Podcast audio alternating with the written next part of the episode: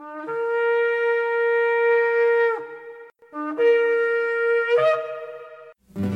I've had enough of this world and its pleasures. I will arise and go forth to the house of my Yah. I will arise and go forth to the house of my Father. I will arise and go forth to the house of my Yah. House of my Yah.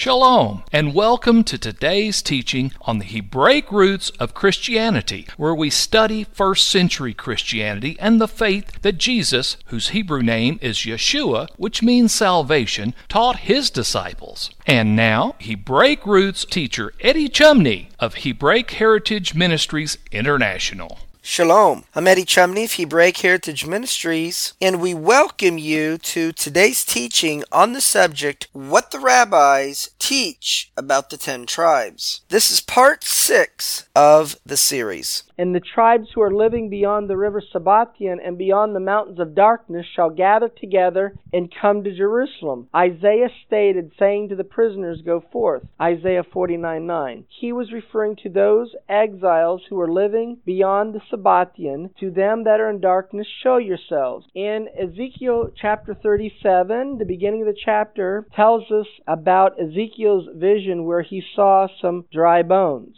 Ezekiel 37, verses 1 through 3. The hand of the Lord was upon me, and he carried me out in the spirit of the Lord, and set me down in the midst of the valley, which was full of bones. And he caused me to pass by them round about, and behold, they were very many in the open valley, and lo, they were very dry. And he said unto me, Son of man, can these bones live? And I answered, O Lord God, you know. In Ezekiel chapter 37, verses 4 and 5 and verse 11, it says, Again he said unto me, Prophesy unto these bones, and say unto them, O you dry bones, hear the word of the Lord. Thus says the Lord God unto these bones, Behold, I will cause breath to enter into you, and you shall live. Now remember, in Isaiah chapter 49, verse 9, the ten tribes are called prisoners of hope. In Isaiah 37, verse 11, it says, Then he said unto me, Son of man, these bones are the whole house of Israel. Behold, they say, Our bones are dried, and our hope is lost. Why is our hope lost? Because we are cut off from our parts. So as long as the ten tribes are not united with Judah, our hope is lost. Because what is the hope? The hope is the Messiah gathering the exiles of Israel and unifying northern kingdom, southern kingdom, which is associated with the Messianic era, which is our hope because that's when Israel is the dominant nation in the earth and a blessing to all nations. So as long as we're divided, our hope is lost. As long as we are cut off from our part. In Acts chapter 28, verse 17, we're told how Paul was brought before the Roman authorities. And in part, what triggered this is Paul was teaching Messiah dying on the tree to gather the exiles of Israel, and he was receiving flack from Jews who contradicted and would not accept his message. Acts 28 verse 17 it says, It came to pass that after three days Paul called the chief of the Jews together, and when they were come together, he said unto them, Men and brethren, though I have committed nothing against the people or customs of our fathers, yet was I delivered prisoner from Jerusalem into the hands of the Romans. Notice he became a prisoner. Acts 28 verses 19 and 20. But when the Jews spoke against it, I was constrained to appeal unto Caesar, not that I had aught to accuse my nation of. For this cause, therefore, have I called for you to see you and to speak with you, because, look at this, because that for the hope of Israel I am bound with this chain. The hope of Israel is the reunification of northern kingdom and southern kingdom. So he was proclaiming the message and he wasn't being received when he proclaimed the message and that caused him to go before the Roman authorities. He had to give his testimony and he says this has all happened to me because of the hope of Israel that he is in this chain. So he later expressed, I wish all would have the honor to experience what I and to carry this hope of Israel with them. Paul later on went to say. In the book From Exile to Redemption, Volume 1, page 65 by Rabbi Menachem Schneerson, making a reference to Amos chapter 8, verse 11, it is explained that in the end of days there would be a famine in the land. On the eve of the coming of the Messiah, the entire generation will be hungry for the word of God, as it is written. Behold, the days are coming, says the Lord God, when I will send a famine in the land, not a famine for bread nor a thirst for water, but for hearing the words of God. This famine is mentioned in Yeshua's parable of the prodigal son. The prodigal son is Ephraim, and one of the things that causes Ephraim to return to his father is he experiences a famine. And this famine is you're not being fed spiritually. How many have said, I'm just not getting fed in church anymore? And that is the prophesied famine of the parable that Ephraim would experience that would cause him to return to his father, which means returning to Torah and returning to his roots. Luke chapter 15 verse 11, and he said, A certain man had two sons. The two sons are Ephraim and Judah. And the younger of them, that is Ephraim, said to his father, Father, give me the portions of goods that falls to me. Now why did the younger son say this? Because he received the birthright and the inheritance. So he said, Hey, give me my inheritance. And he divided unto them his living. And not many days after the younger son, that is Ephraim, gathered all together and took his journey into a far country, that's exile into the nations of the world. And there he wasted his substance with riotous living, that is harlotry or idolatry. And when he had spent all, there arose a mighty famine in the land. Amos in chapter 8 verse 11, meaning no Torah, and he began to be in want. He was starving spiritually. And he went and he joined himself to a citizen of that country,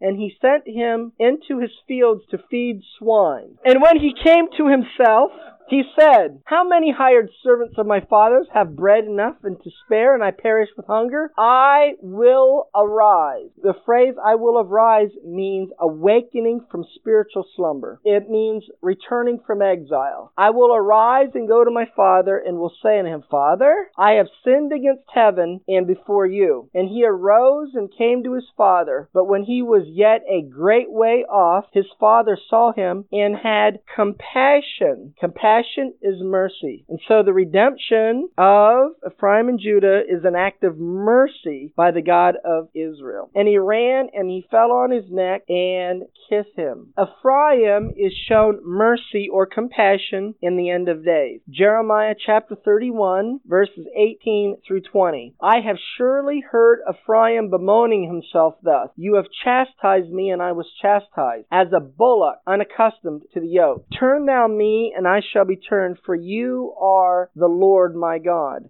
Surely after that I was turned. I repented and after that I was instructed. Repented means a decision to follow Torah and then he was instructed in Torah. I smote upon my thigh. In other words, he realized how in the world have I missed it for so long? How is it that I didn't see? He smote upon my thigh. I was ashamed, even confounded, because I did bear the reproach of my youth. Is Ephraim my dear son? Is he a pleasant child? For since I spake against him, that's in Hosea chapter 1, I do earnestly remember him still. Therefore my bowels are troubled for him. I will surely have mercy upon him, says the Lord. And so the father in the parable had compassion when he saw him afar off and he ran to greet him. A summary of these things Judah will seek for the lost ten tribes. Paul was a Jew whose ministry was to the lost ten tribes. As long as Ephraim is separated from Judah, then our hope is lost. That is, we will not see the Messianic era. Paul was a prisoner of hope. In the end of days, there will be a famine in the land. Amos chapter 8, verse 11. Ephraim is the prodigal son, and Ephraim returned to his father, that is Torah, because there was a famine in the land. He was not being taught Torah, and he was lacking for spiritual food. Next,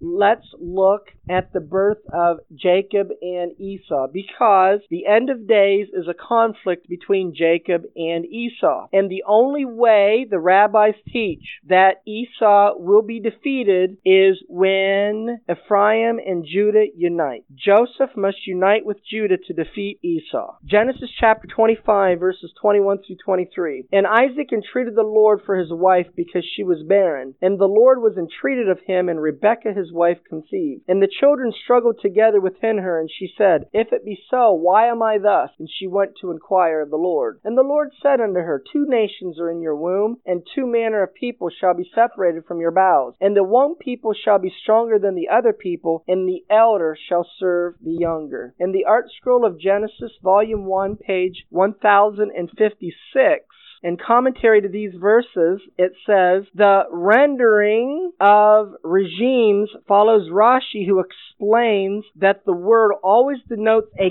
kingdom. In other words, a people living together under one form of government who will be ideologically at odds forever. That is, Jacob and Esau are two nations that will be ideologically at odds with one another. And the might will pass from one to the other. The two of them will never be mighty simultaneously. When one falls, the other will rise. Talmud, Megillah 6a. War between them is inevitable. This condition began when each conquered its own land and will continue until the coming of the Messiah. In the Art Scroll of Genesis, Volume 1, page 1057, in reference to, in the end the younger will prevail, according to the Midrash, this prophecy will be fulfilled in the days of the Messiah. This is a view followed by Malbim, who cites Obadiah chapter 1 verse 21, which describes messianic times when deliverers shall go up to Mount Zion to rule the hill country of Esau, and the dominion shall be the Lord's. What period of time are we talking about when the dominion is the Lord's? The messianic era. In Genesis chapter 25 verses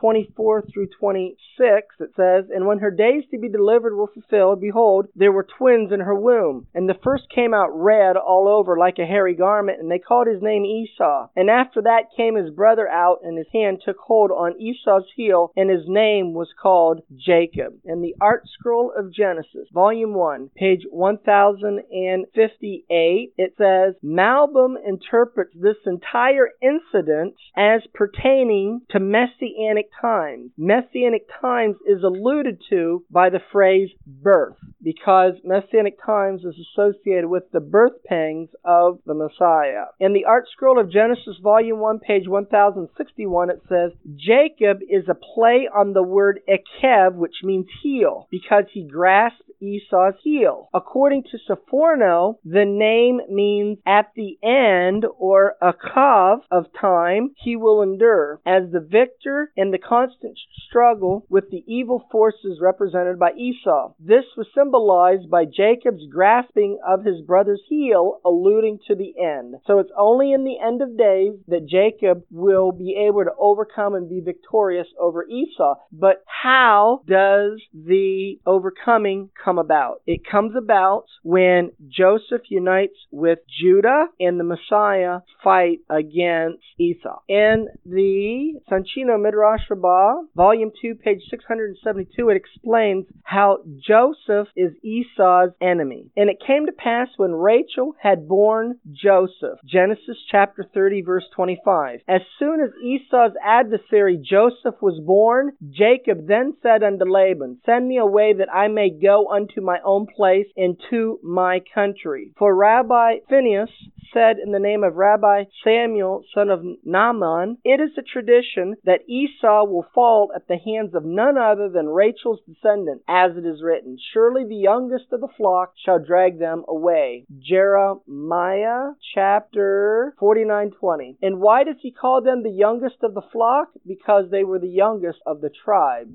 In the Torah Anthology to the Twelve Prophets, Volume 1, page 488, it explains how Joseph united with Judah, or Ephraim, or the ten tribes united with Judah, is destined to defeat Esau. The descendants of Esau can only be overcome by the power of the sons of Rachel. This pertains to Joseph rather than Benjamin. The scripture hints at a future confrontation between Esau and Jacob. The straw of one will be consumed by the fire of the other. Thus it says, And Isaac entreated the Lord for his wife. Genesis 25:21. The numerical equivalent of this in Hebrew is 707, the same as fire in straw. In the Art Scroll of Genesis, Volume 2, page 1314, as Rashi expresses it, when Rachel had given birth to Joseph, who was the destined adversary of Esau, or the power that would defeat him, as it is written in Obadiah chapter 1, verse 18, And the house of Jacob shall be a fire, and the house of Joseph a flame, and the house of Esau shall be a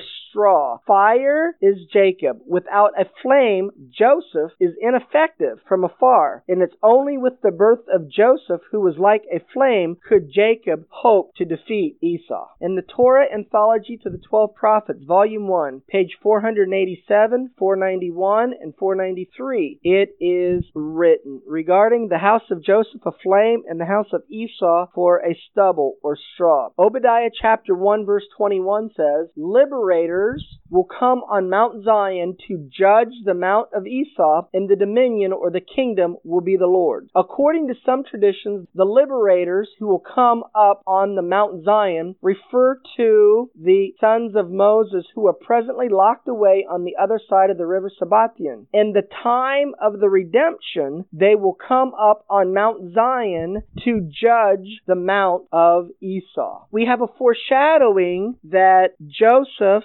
or Ephraim or the ten tribes united with Judah is necessary to defeat Esau in the Torah in Exodus chapter 17 where there is a conflict with Amalek who is a descendant of Esau. It is written there, and Moses said to Joshua, Choose us out men and go out fight with Amalek. Tomorrow I will stand on the top of the hill with the rod of God in my hand. So Joshua did as Moses had said to him, and he fought with Amalek. And Moses, Aaron, and Hur went up to the top of the hill. And Joshua, who is of the tribe of Ephraim, who represents the ten tribes, discomfited Amalek, or Esau, and his people with the edge of the sword. In the Soncino Midrash Rabbah, Volume 2, pages 698 and 699, it says, The grandson of Joseph is destined to destroy Amalek, as it says, and Joshua discomfited Amalek and his people with the edge of the sword. Exodus chapter 17 and verse 13. Elijah will precede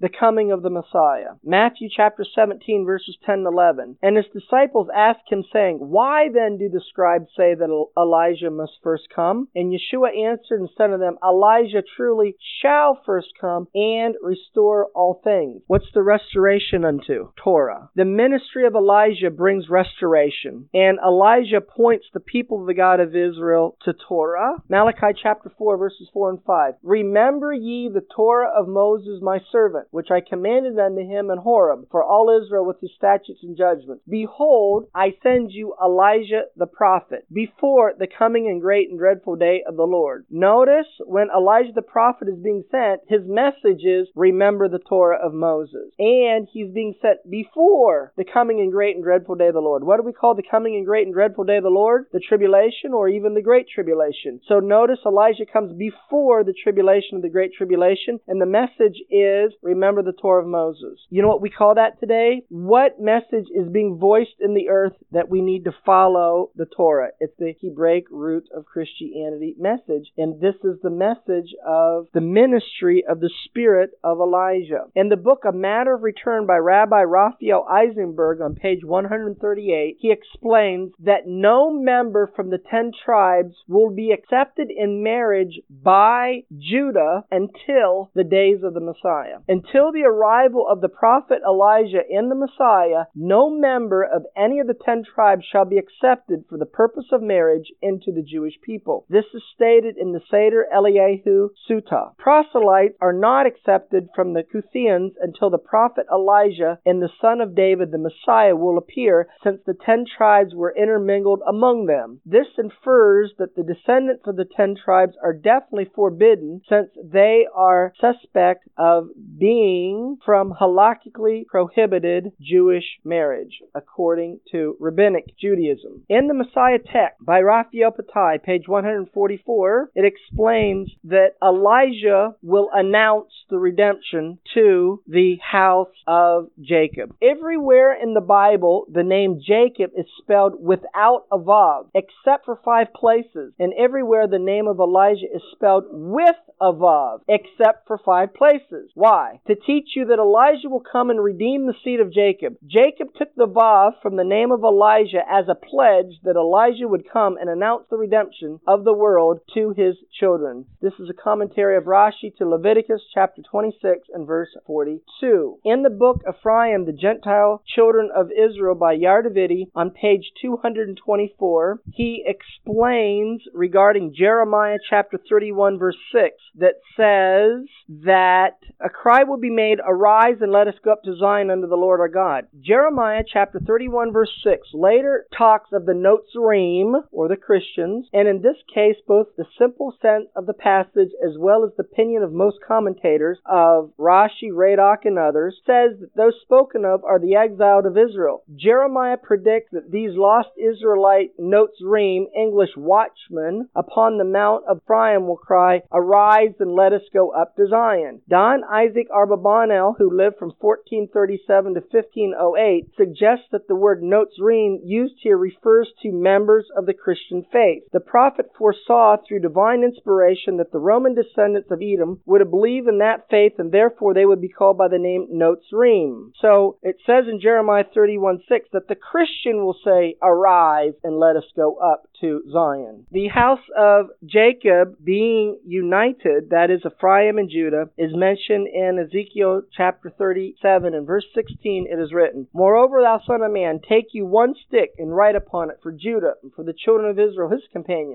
Then take another stick and write upon it for Joseph, the stick of Ephraim, and for all the house of Israel his companions. And join them one to another into one stick, and they shall become one in your hand. Ezekiel 37 verse 22. When the unification of Ephraim and Judah take place, the unification will take place in the mountains of Israel, and that is the West Bank. That is the area where the world wants to make a PLO state. And I will make them one nation in the land upon the mountains of Israel, and one king shall be king to them all. And they shall no more be two nations, neither shall they be divided into two kingdoms any more at all. With the unification of Ephraim and Judah, there will no longer be any envy between Ephraim and Judah. In the book A Matter of Return by Rabbi Raphael Eisenberg on page 132, he writes, When the ten tribes return, there will be no envy between the tribe of Judah and the ten tribes united. They will wage against all their enemies. We learn this from the continuation of Isaiah's prophecy. The envy also of Egypt shall depart, and they that harass the adversaries of Judah shall be cut off. Ephraim shall not envy Judah, and Judah shall not vex Ephraim. That's Isaiah chapter 11, verse 13. And ultimately, there is a unification of both houses of Israel, and when this happens, Yeshua will rule and reign over them, and this is associated with the Messianic era. Ezekiel chapter 37, verse 24. And David, my servant, a term for the Messiah,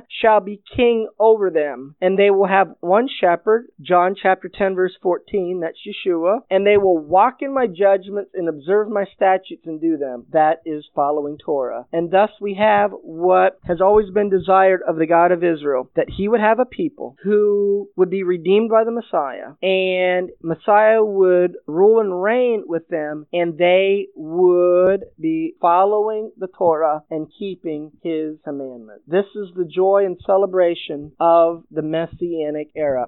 Well, that's going to conclude part six of the series on the subject What the Rabbis Teach about the Ten Tribes. Shalom in Yeshua the Messiah. Amen. Thank you, Eddie. This is Stephen Morgan, and all of us here at Hebraic Heritage Ministries pray that you have enjoyed today's teaching. If you've been blessed, will you help us to share this message with others? Hebraic Heritage Ministries is supported by your generous financial gifts. In order to help you in your studies and to help us share this message with others, we are offering today the DVD Yeshua the Lawgiver for free for a love gift of any amount to the ministry. Hebraic Heritage Ministries also offers a monthly discipleship program. If you are interested in starting a fellowship group in your area, let us know. We would like to help you. Please contact us for more details. Our website is hebroots.org. That's H E B R O O T S dot O R G. We would like to hear from you.